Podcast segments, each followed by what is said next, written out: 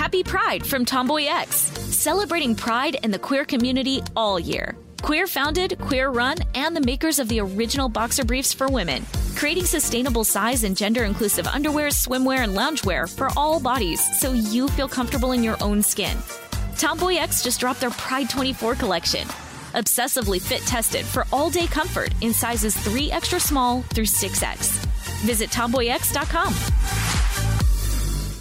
When you drive a vehicle so reliable it's backed by a 10 year, 100,000 mile limited warranty, you stop thinking about what you can't do and start doing what you never thought possible. Visit your local Kia dealer today to see what you're capable of in a vehicle that inspires confidence around every corner.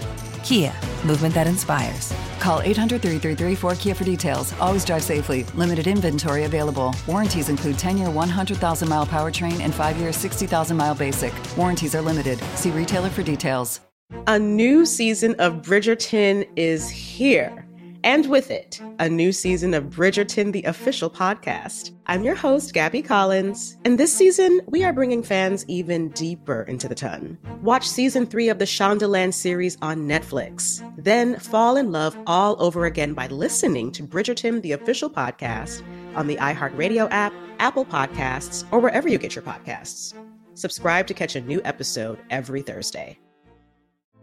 Hey, girlfriends, it's me, Carol Fisher, back with another season of the global number one podcast, The Girlfriends. Last time, we investigated the murder of Gail Katz. This time, we're uncovering the identity of the woman who was buried in Gail's grave for a decade before she disappeared. Join me and the rest of the club as we tell her story. Listen to season two of The Girlfriends, Our Lost Sister on the iHeartRadio app, Apple Podcasts, or wherever you get your podcasts. Hi, I'm Michael Rapaport. And I'm Kibi Rapaport. And together we're hosting Rapaport's, Rapaport's Reality, Podcast. Podcast. We have a passion for reality TV, and we're inviting you into our living room. We're dissecting the drama, and we're giving praise to the single greatest form of entertainment on television today. That is right. Reality TV is the greatest form of entertainment on television today. Listen to Rapaport's Reality with me, Kibi Rapaport. And me, Michael Rapaport, on the iHeartRadio app, Apple Podcast, or wherever you get your podcast. Welcome to Brainstuff, a production of iHeartRadio. Hey, Brainstuff, Lauren Vogelbaum here. The author of today's episode, Dave Roos, has a buddy named Mark. Mark lives in Chicago and loved his 1999 Honda Civic hatchback. Thieves loved it too. Apparently, a late 90s Civic is worth far more than its Blue Book value in parts alone. Multiple people have pulled up next to him at stoplights and offered to buy the hatchback on the spot.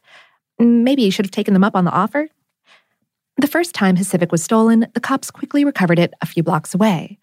The second time, Mark wasn't so lucky. He went out to search for the car himself and found it about a mile from his apartment under an overpass, stripped of its engine and missing the entire front paneling. And now Mark takes the train. Mark's Civic didn't have a car alarm because, like most of us, he assumed that alarms were a waste of money.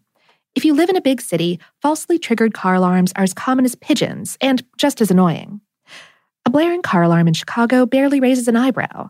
There's even a name for it alarm fatigue. But does our collective disdain for car alarms mean that they aren't effective? We spoke with Chris McGoey, a security consultant of 33 years and host of the podcast Crime School.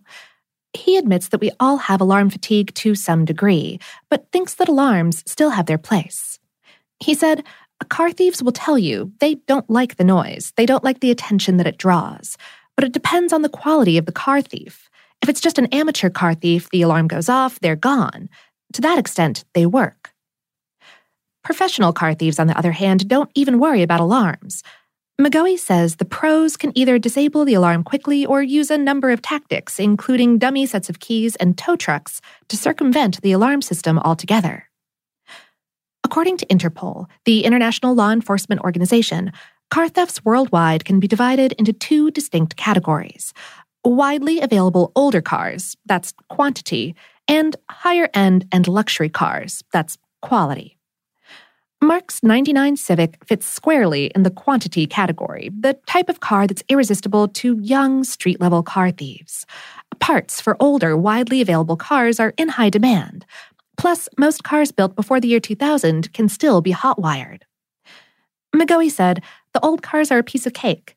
In modern cars, all the keys have a chip built into them. That chip has to be married up to the ignition. You can't go in there and break off the steering wheel column like you would in the old days. The car won't start.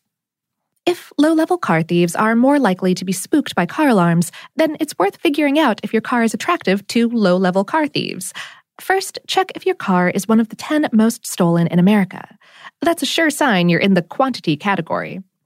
According to LoJack's 2016 Vehicle Theft Recovery Report, the most stolen makes and models are the Honda Civic and Accord, the Toyota Camry and Corolla, the Chevy Tahoe and Silverado, the Nissan Altima, the Cadillac Escalade, Ford F 250, and the Acura Integra.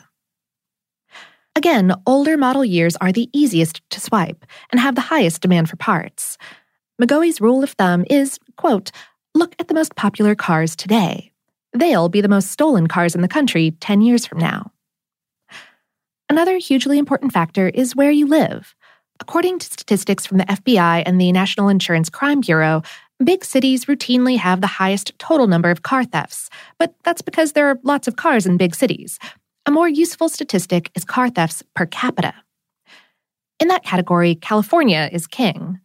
California is home to eight of the 10 metropolitan areas with the most cars stolen per person. In 2015, Los Angeles held the title for the most cars stolen nationwide 52,559.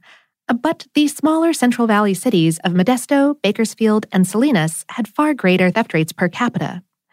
Another, perhaps unexpected capital of car theft is Albuquerque, New Mexico, number two in the country for stolen cars per resident.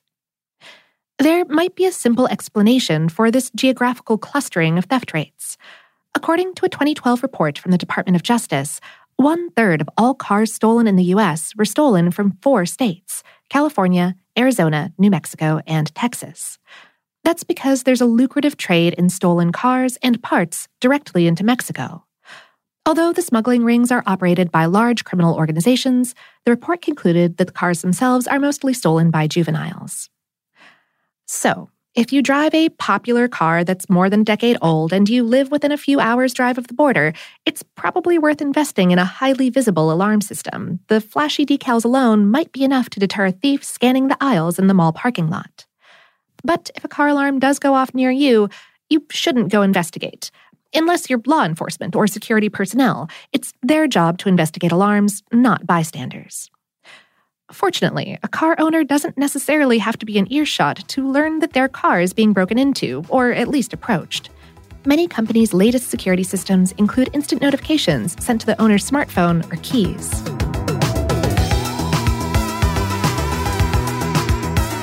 Today's episode was written by Dave Roos and produced by Tyler Klang. For more on this and lots of other topics, visit howstuffworks.com.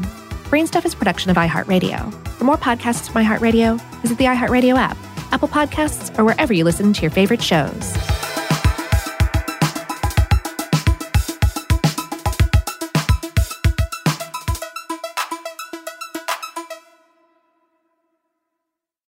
Diabetes just got easier. The powerful new Dexcom G7 lets you see your glucose numbers on your compatible watch and phone without finger sticks. And because Dexcom G7 is the most accurate CGM system, you can be confident in your food, exercise, and medication decisions. And all those decisions can lead to big results, like more time in range and lower A1C. Get started at Dexcom.com. Dexcom data on file 2023. If your glucose alerts and readings from the G7 do not match symptoms or expectations, use a blood glucose meter to make diabetes treatment decisions. For a list of compatible devices, visit Dexcom.com slash compatibility.